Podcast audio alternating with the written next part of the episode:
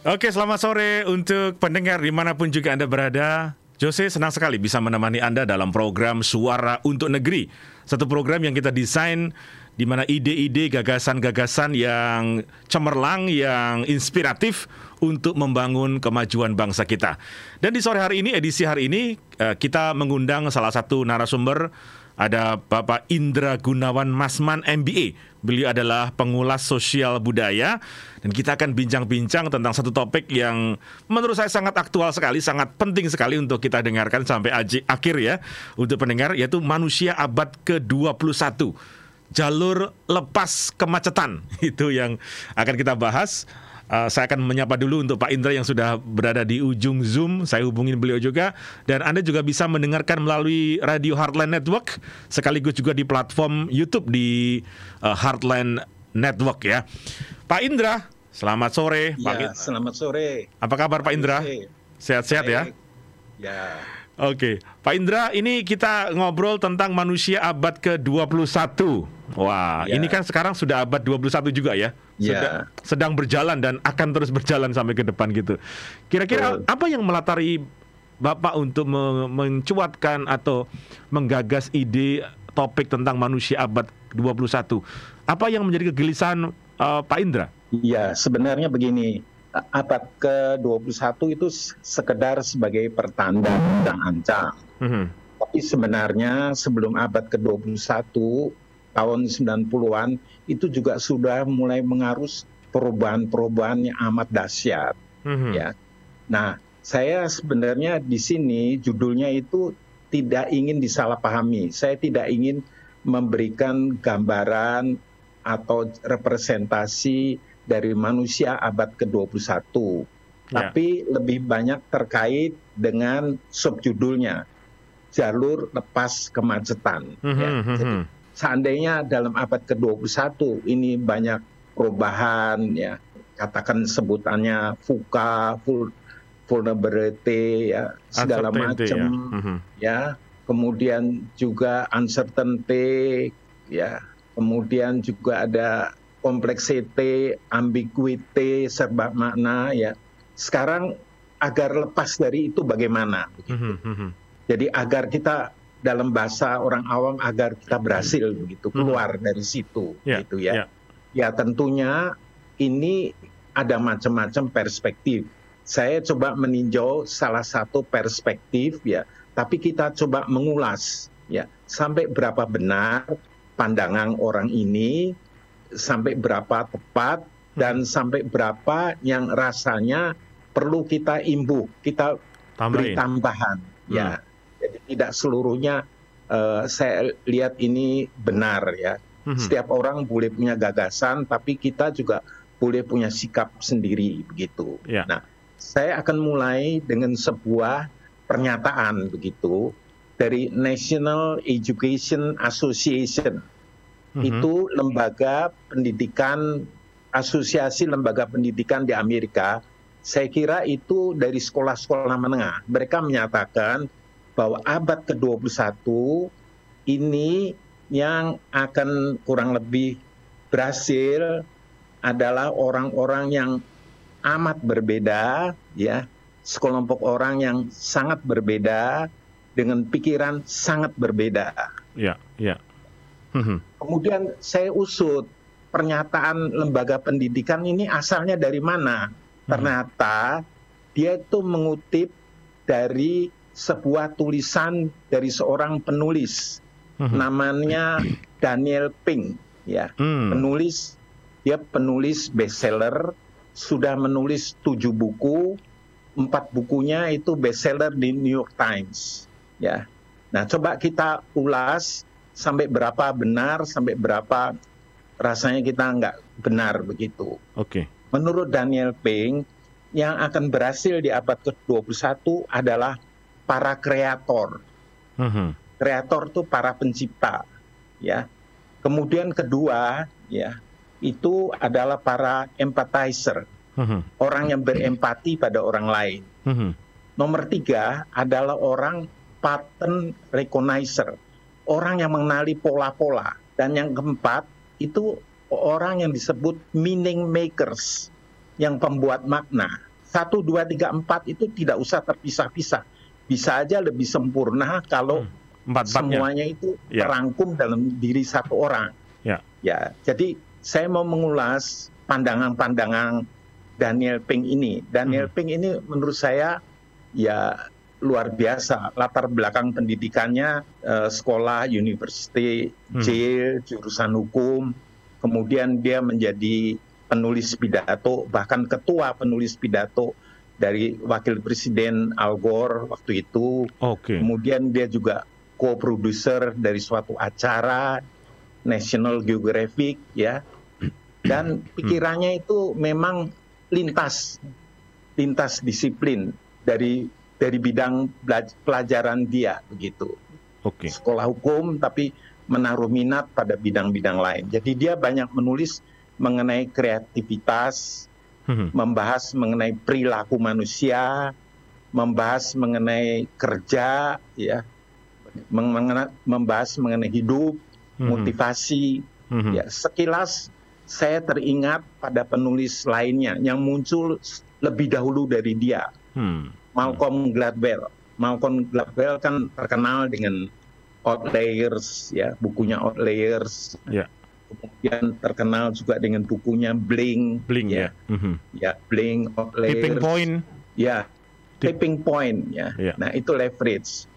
Tapi hmm. kalau Malcolm Gladwell tuh wartawan iptek asalnya kalau ini enggak ya hmm. ini lebih banyak dia mung- mungkin ya advisor dari salah seorang wapres begitu ya. Oke. Okay. Nah, yang saya coba ulas adalah coba kita ulas empat empatnya ini. Hmm ya dia menyatakan yang pertama itu memberi kemungkinan berhasil adalah para kreator ya. ya. Kreator tuh orang yang kreatif lah begitu ya. Sebetulnya kalau pernyataan seperti ini ini tidak terlalu baru juga karena ada penulis-penulis lain manajemen juga menyatakan bahkan dikatakan sebetulnya kalau kreatif itu belum cukup. Hmm. Kreatif itu baru di, dari sudut pandangannya sendiri ya sesuatu yang baru ya. Yeah. Kalau kita ingin berguna bagi orang lain ya itu harus beranjak mm-hmm. dari kreatif, inventor, melakukan penemuan, tapi kemudian inovator. Oke, okay. ya, paling tinggi inovator ya. Mm-hmm. Inovator itu sudah bisa ya apa pun karyanya dinikmati dan diterima oleh cukup besar kalangan di masyarakat. Iya, iya, iya. Jadi itu kalau dia menyatakan kreator, ya itu oke okay aja begitu ya. Hmm.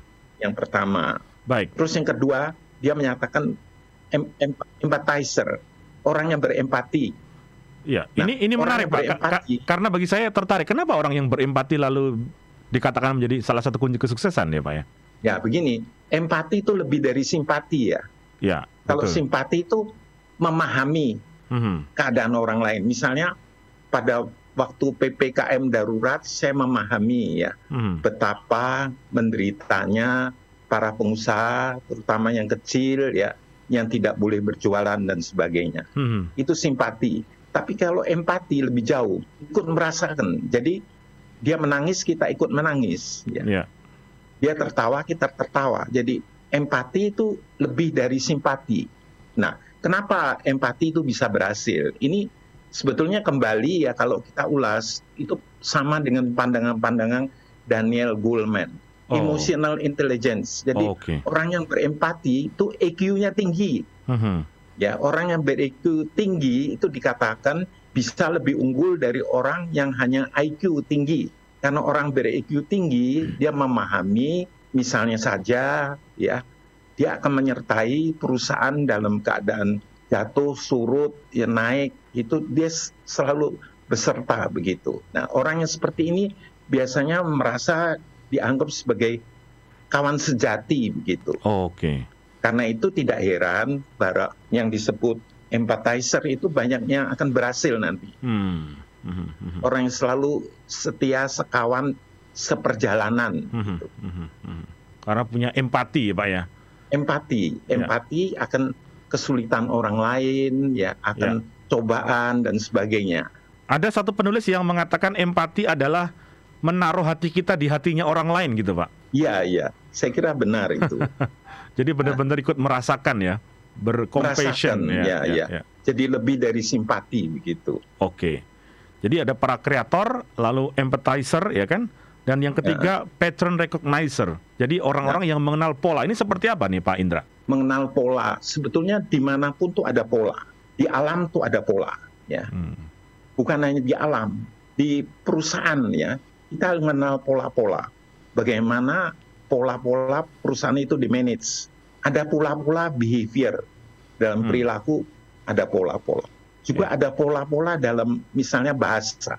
Misalnya kita katakan bercakap-cakap dengan seseorang, hmm. dia selalu memakai polanya adalah kamu harus begini, harus, harus, hmm. harus, hmm. harus. Betul, betul. Ya terhadap. Nah, harus, harus itu kan kemudian dilihat apakah itu sesuatu yang menguntungkan tidak ya walaupun maksudnya harus tapi apa di, perlu diutarakan dengan kata harus ya. sebab kalau anak buah terus di bombardir yang kata harus ini kamu harus ini harus rajin harus itu itu dia merasa ya apa dia tertolak atau dia dirangkul gitu. Hmm. hmm, hmm, hmm Jadi sebenarnya kalau... bisa diganti, diganti pakai kata lebih halus. Anda sebaiknya datang lebih pagi gitu. Oh, itu okay. dia udah berasa gitu. Nggak usah kamu harusnya mm-hmm. pukul delap, sebelum jam 8 udah sampai. Nah, kalau terlalu itu itu pola dalam bahasa. Hmm, dalam komunikasi. Juga pola pola dalam permainan. Misalnya saya lihat di Olimpiade ya, itu pebulu tangkis RR Tiongkok ya, hmm. Cheng Long ya. Hmm. Dia mengalahkan Ginting. Pemain kita Anton Ginting ya. ya. Dia menyatakan oh setelah memain beberapa jurus saya udah mengenali polanya dia. Dengan mengenali pola dia berarti saya mengetahui kelemahan dia di mana. Jadi pola ini penting. Mm-hmm. Nah, nah, ini sebetulnya mengenali pola itu sudah dilakukan orang dari sejak dahulu kala. Misalnya Lao Tse ya, Lao Tse mm. ya. Itu mengenali pola dengan mendekatkan diri di alam, mendekatkan diri di alam ya karena alam ada polanya. Akhirnya dia bisa menarik kesimpulan. Kalau Anda ingin berisi ya, Anda harus kosong dulu. Hmm. Hmm. Masuk juga, masuk akal. Kalau kita belum apa-apa penuh ya, kita nggak bisa mengisi lagi ilmu. Ya. Karena kita merasa posisi kita sudah hebat, udah tahu semuanya, begitu. Udah, ya. udah, udah nggak bisa lagi gitu ya. ya. Jadi kita nggak ada ruang untuk kemudian kita relearn, unlearn Ya, untuk belajar kembali ya. Dan, dan unlearn, ya. melepaskan apa yang sudah kita tahu. Hmm. Paham-paham atau hmm. pandangan-pandangan yang mungkin udah nggak cocok lagi. Ya. Kan katanya orang selalu bilang, saya berpikir atas data dan fakta ya. ya. Padahal data dan fakta itu dari waktu ke waktu mudah berubah. Hmm. Hmm. Apa data dan fakta yang sahih, hmm. ya kita anggap benar itu sebentar lagi ya oleh penemuan baru udah tergeser. Ya, ya, oke. Okay. Kalau kalau bisa saya simpulkan, apakah bisa dikatakan bahwa orang-orang yang bisa mengenali pola itu seperti halnya mungkin orang-orang yang bisa membaca tanda-tanda zaman, sehingga dia bisa memiliki langkah antisipatif terhadap perubahan-perubahan itu, Pak, dan melakukan sesuatu lebih dahulu, lebih awal ketika yang lain belum menyadarinya. Tanggapan Anda seperti apa, Pak Indra? Ya itu banyak benarnya, ya banyak benarnya, ya misal tapi tanda zaman itu mungkin suatu langkah besar ya. Hmm. Tapi dalam langkah-langkah kecil, misalnya begini aja, dalam pasar modal misalnya ya, hmm. orang yang bermain pasar modal. Kalau dulu, setahu saya 10 tahun lalu itu orang bermain value investing. Hmm. Pokoknya masuk ke dalam satu saham, ya. Kalau saham ini prospeknya bau, bagus, karena bidang usahanya bagus, menjanjikan, kemudian dikelola oleh sebuah perusahaan yang reputable yeah. ya oleh orang-orang yang kita bisa percaya, kita taruh aja situ. Mm-hmm. Nanti 10 tahun akan naik terus. Yeah. Itu dulu. Kalau sekarang polanya udah nggak begitu. Yeah. Kenapa nggak begitu? Walaupun itu saham bagus ya, kadang-kadang dalam pasar modal misalnya apa yang diperoleh satu bulan, katakan satu bulan bisa memperoleh tiba-tiba 10 persen misalnya. Yeah tapi kalau diperpanjang menjadi enam bulan atau satu tahun malah turun, mm-hmm. malah bisa enam 5% ataupun minus. Ya. Jadi berarti sekarang perlu karena vulnerable kecepatan bermain. Jadi Oke. patternnya udah berubah. Oke, oke. Jadi dalam semua bidang itu ada pattern dan Ya. mereka yang mengenali pattern itu adalah orang yang amat beruntung. Mhm, mhm. Nah, bagaimana orang belajar mengenali pattern? Tadi saya uraikan misalnya Lao Tse dengan mendekatkan diri dengan alam. alam. Hmm. Ya, dia mungkin bertapa, mendengarkan suara air sehingga dia tahu Mhm. Pattern di alam itu ada yang berupa ombak, ada yang berupa macam-macam yang berkelok-kelok macam-macam sehingga dia menarik kesimpulan ya. Hmm. Misalnya kata-kata dia ada yang bilang kalau kau ingin memperoleh sesuatu itu Ya. Anda harus melakukan sebaliknya, memberi dulu. Oh. Nah, itu kan kemudian ada yang menyatakan belakangan ya, it is in giving that you will be receiving ya Hmm. Itu orang dulu itu udah tahu. Padahal zaman itu 600 tahun sebelum, Sebelum Masehi kan Masehi. ilmu pengetahuan belum berkembang. betul, betul. Nah, Tapi tapi, sudah ada pernyataan penemuan seperti itu gitu ya. iya ya. Jadi dia sudah eh, melintasi wisdom. Kemudian Hmm. baru kemudian apa yang disebut ilmu-ilmu itu yang menyusul belakangan melakukan membenarkan begitu. Hmm, oke, menarik ya. Jadi pola ini eh, mungkin sebelum masuk lebih dalam, saya ingin ke, ke- berlanjut ke empat dulu, Pak. Eh, Ya. Meaningful maker atau pembuat makna, pencetus makna. Ini seperti apa, Pak Indra?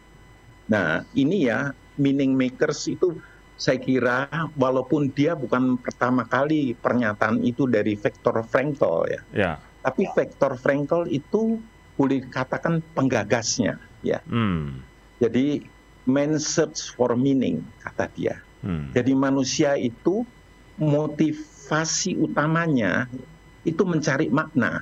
Ini menyanggah pernyataan Freud. Freud menyatakan motivasi manusia yang pertama itu mencari kesenangan. Sementara Adler menyatakan motivasi utama manusia itu mencari kekuasaan.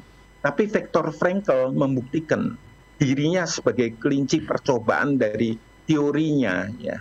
Di Nazi ya. Hmm, bahwa logoterapi mhm, bahwa dia tidak punya kekuasaan, hmm, bahwa dia ditahan dalam kamp konsentrasi Nazi ya, ya, tidak punya kekuasaan dan tidak ada kesenangan. mhm, Tapi karena dia masih mempunyai makna dalam hidupnya, hmm, dia ingin menyumbang sesuatu ya. Dia ingin memperkenalkan logoterapinya, mhm, maka dia bisa bertahan. Hmm, Jadi dia menyatakan bahwa makna itu lebih dalam dari sekedar mencari kesenangan, le- lebih dalam dari sekedar mencari kuasa. ya, ya, Tapi tentu enggak, tentu kalau orang mencari makna, tapi kemudian diberi kepuasan, tentu ya Hmm. tambahan begitu ya. ya, ya, tapi esensi yang terdalam tuh mencari makna adalah Hmm. yang utama. Oke, oke. Ini ini menarik karena ternyata eh, saya jadi ingat ini ada meaning journalism Pak kalau di di Kompas gitu ya yang ditulis oleh Ya. Pak Yakob itu saya membaca bukunya dan itu sangat bagus sekali gitu. Artinya memang mak- Jurnalisme makna. kan? jurnalisme makna betul. Jadi Ya, memang jadi- mak- makna ini sesuatu yang dibutuhkan orang bahkan misalnya katakanlah dalam situasi pandemi seperti ini ya Pak Indra Betul. ya. Justru orang tetap bisa bertahan hidup, bisa tetap memiliki optimisme karena pencarian akan makna itu, menemukan makna Ya. di balik penderitaan ini gitu, Pak. Iya. Nah, Hmm. mencari makna kan akhirnya juga sejumlah pengusaha menyatakan ya katanya eh, apa ya business with purpose gitu loh Hmm, dengan tujuan maksudnya tujuan di sini makna gitu ya Hmm, hmm, hmm. Oke, Pak Indra tadi ada empat hal menarik sekali menjadi pegangan tentu saja untuk pendengar. Eh, Bagaimana kita bisa katakanlah sukses dalam tanda kutip ya, artinya kita benar-benar menjadi manusia yang sejati ya, manusia yang Ya. mungkin anda bahasakan sebagai manusia abad 21 gitu ya, yaitu eh, Ya. para kreator, eh, kemudian juga orang-orang yang punya empati, punya betul kemampuan, keterampilan untuk mengenali pola-pola dalam hidupnya, dalam hidup kita dunia ini, dan juga bisa men- menciptakan makna. Nah, bagaimana caranya kita bisa mencapai di level-level ini, Pak Indra? Apakah ini given atau memang ini pembelajaran terus-menerus dari kita untuk bisa ya. mencapai saya menjadi lebih kreatif lagi hari ini, besok lebih lagi, lebih empati lagi, lebih um, peka lagi dengan pola-pola yang saya hadapi dan juga bisa menciptakan makna yang lebih lagi. Ya, kalau emat saya ya, akhirnya apa pun tuh itu bekerja hmm. both sides dua. Hmm. Karena ada orang-orang talentanya dari sana tuh sudah empathizer ya, oh, sudah okay. selalu dari kecilnya tuh berempati ya itu yeah, ya. Yeah. Tapi yang nggak berempati ini bisa juga dididik hmm. dengan memahami ya, hmm. dengan mendengarkan katakan ya katakan seri-seri ya kita kucing atau seperti itu ya mendengar ya membiasakan diri membaca dan sebagainya itu bisa membuka mata dia jadi yeah. dari sesuatu yang sempit menjadi sesuatu yang luas tentunya kalau dia sudah dari awalnya begitu sudah awalnya kreatif tentu lebih baik ya yeah. ya yeah. tapi dengan membaca dengan memahami dengan belajar ya itu lama-lama kita pun bisa mencapai hal-hal seperti itu. Mm -hmm. Seperti pisau kalau diasah lama-lama tajam juga. Iya, betul, betul, betul. Jadi uh, baik given ataupun juga kita memiliki kesempatan aksar kita belajar terus, menggali terus ya, Pak ya. Dengan ya. dengan keterampilan-keterampilan seperti ini. Baik, Pak Indra apalagi ada poin yang bisa Anda sampaikan terkait dengan topik kita manusia nah, abad Saya hanya ini. menyampaikan ya, sebetulnya tulisan Daniel Pink ini banyak dipuji orang.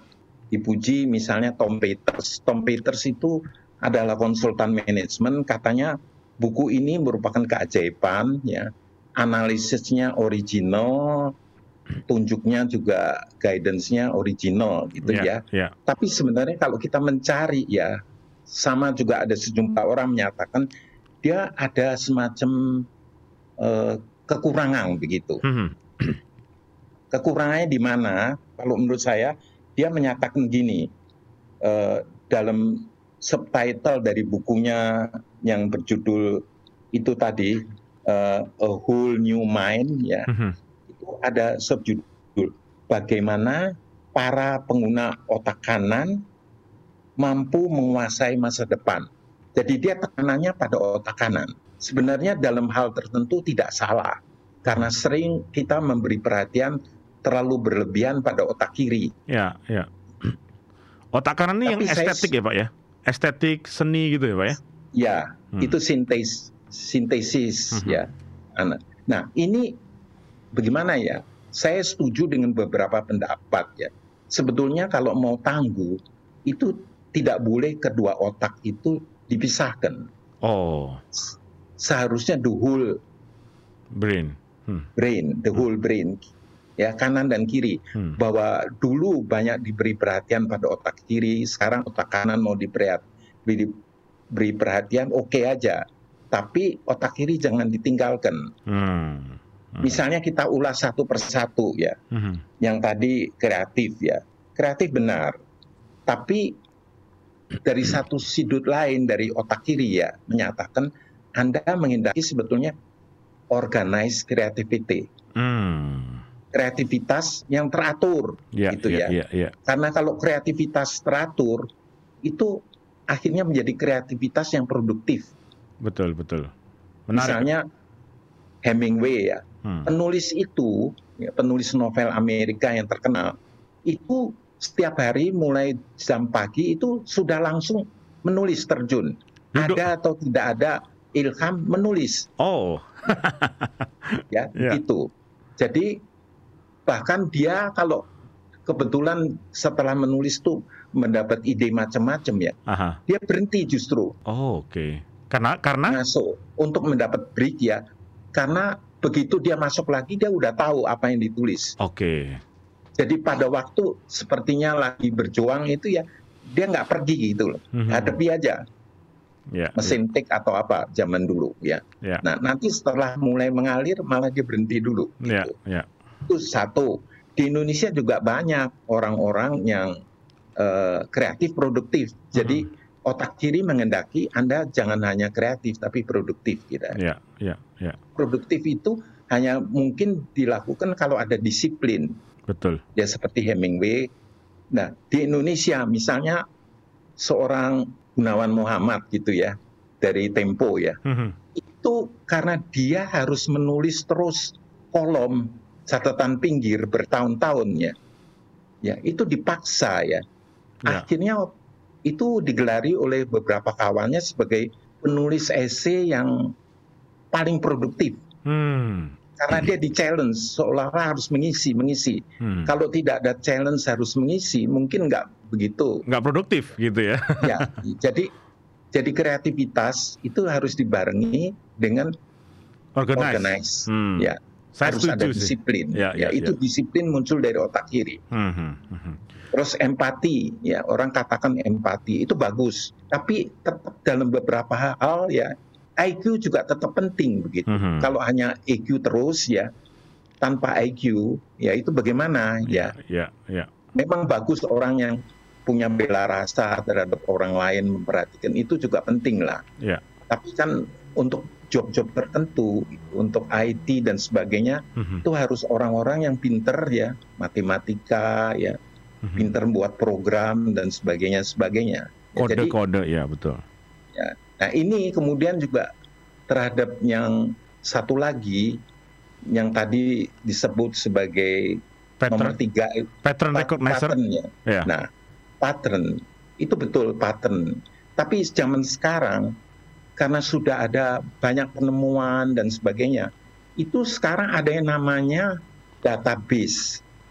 Oke. Okay. Dan database itu perlu apa yang namanya ilmu ya data science yang, kenapa data science data science yeah. artificial intelligence mm-hmm. untuk merapikannya yeah. pola-pola itu tadi pola-pola okay. yang terserak di alam dan sebagainya mm-hmm. itu dirapikan oleh data, data science dan itu otak kiri pak ya yang melakukannya otak kiri lagi ya yeah. otak kiri lagi jadi akhirnya itu betul ya Kemudian satu lagi ya selain pattern itu meaning, meaning ya. Yeah.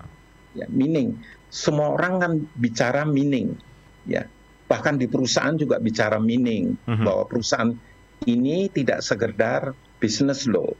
Kami punya purpose, punya tujuan, punya visi, misi, value. Nah, itu orang boleh bilang apa segala macam ya. Ya. Tapi akhirnya perlu pengukuran kalau ya. kita lihat di perusahaan-perusahaan semua visi misinya value-nya kan cemerlang semua, ya. nggak ada yang nggak cemerlang. Ya. Tapi itu perlu alat diukur lagi. Apa sehari-hari itu jalannya menuju ke situ?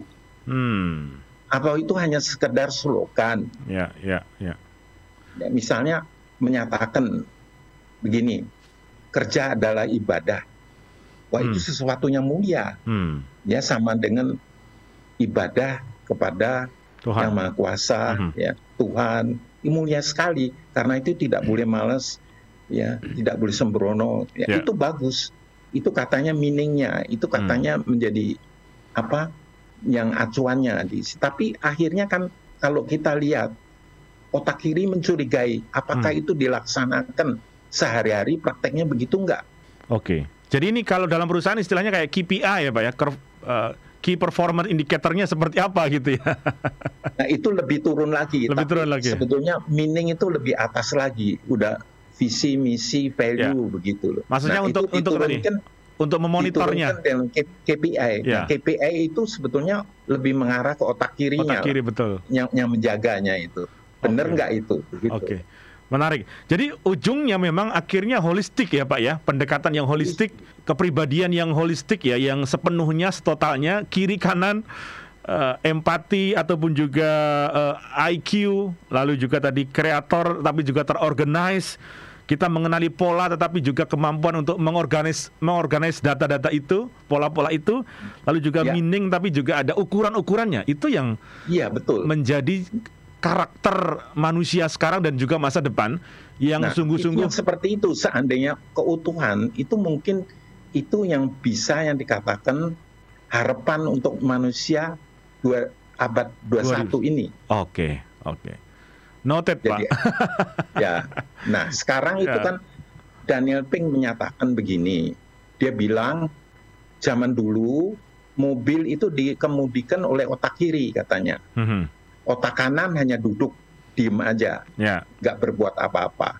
Sekarang katanya yang mengudi, mengemudikan otak kanan, otak Mhm. kiri diem aja. Mhm. Saya kira nggak begitu. Mestinya otak kiri dan otak kanan tuh bergantian, Hmm. Ya. Tergantung tempatnya. Mereka dua-dua menjadi driver mengemudikan. Oke, baik. Pak Indra, terima kasih. Apakah ada satu kata terakhir Pak yang Anda mau sampaikan kepada pendengar? Ini keren Ya. banget karena sangat inspiratif dalam program Ya. Suara untuk Negeri ini. Ya, Ya sebetulnya saya melihat ya apa yang dilakukan Daniel Peng ini menjadi pembuka mata. Ya. Hmm. Tapi setelah kita terbuka matanya, kita boleh merenung ya. Kemudian kita bertanya sendiri, barangkali di sana sini ya ada yang kita dengan values kita kita bisa beri tambahan. Mhm. Misalnya mereka yang betul-betul punya keyakinan ya kepada Tuhan yang Maha Kuasa, yang ilahi, bagaimana menempatkan ya keyakinan ini dalam empat tadi. Mhm. Misalnya terutama dalam meaning. Ya, Ya, meaning sebagai apa? Misalnya kalau merasa kita hanya ya hamba Tuhan, ya Mhm. misalnya gitu. Ya. Terus apa artinya itu? Hmm. Kalau orang tanya meaning itu selalu ditanya apa artinya. Mhm. Nah, itu kemudian menjelaskan. Hmm. Mhm. Nah, kalau se- sebagai hamba Tuhan, patternnya apa dong? Nah, Ya, hidupnya ya. bagaimana? Ya, Ya, toh? Nah, sudah tentu harus berempati dong. ya, Kan ada ajaran-ajarannya. betul, betul. Nah, untuk itu tentu nggak perlu harus day to day itu-itu saja. Cobalah kreatif lah gitu. Ya, ya, Membuka terobosan. Jadi ini apa pun harus kita nggak terima mentah, tapi kita selaraskan dengan apa value yang sudah ada pada diri kita. ya, ya. Dengan gitu apa yang dari orang lain itu bisa memperkaya kita. Mhm, mhm, mhm. Pak Indra Gunawan, terima kasih untuk waktu Bapak sharing berbagi pengalaman, pengetahuan Bapak di program untuk Negeri. Sangat inspiratif dan juga memberi pencerahan kepada pendengar kami. Terima kasih Pak Indra, sehat-sehat selalu ya Pak ya. Ya, Sampai ketemu kasih di sama-sama. episode berikutnya. Ya. Baik. Demikian Ya. Indra Gunawan Masman MBA pengulas sosial budaya yang sudah bergabung dengan saya dalam program Suara untuk Negeri. Sekali lagi saya tekankan ada empat ya tadi. Ada kreator, eh, lalu juga orang-orang yang punya empati, lalu juga pengenal pola-pola dalam kehidupan, dan juga menciptakan atau memaknai dari peristiwa-peristiwa dalam hidup kita. Tetapi juga tadi balancing dari Pak Indra menarik sekali. Kita tetap butuh sesuatu yang terorganisir ya. Butuh juga IQ dan juga butuh eh, teknologi ya kan untuk bisa memaksimalkan potensi yang ada di dalam diri kita. Tentu bisa berguna bagi orang lain untuk bangsa, komunitas dan juga peradaban kita supaya lebih maju lagi. Jose dalam program Suara untuk Negeri pamit undur. Keep on growing, never give up.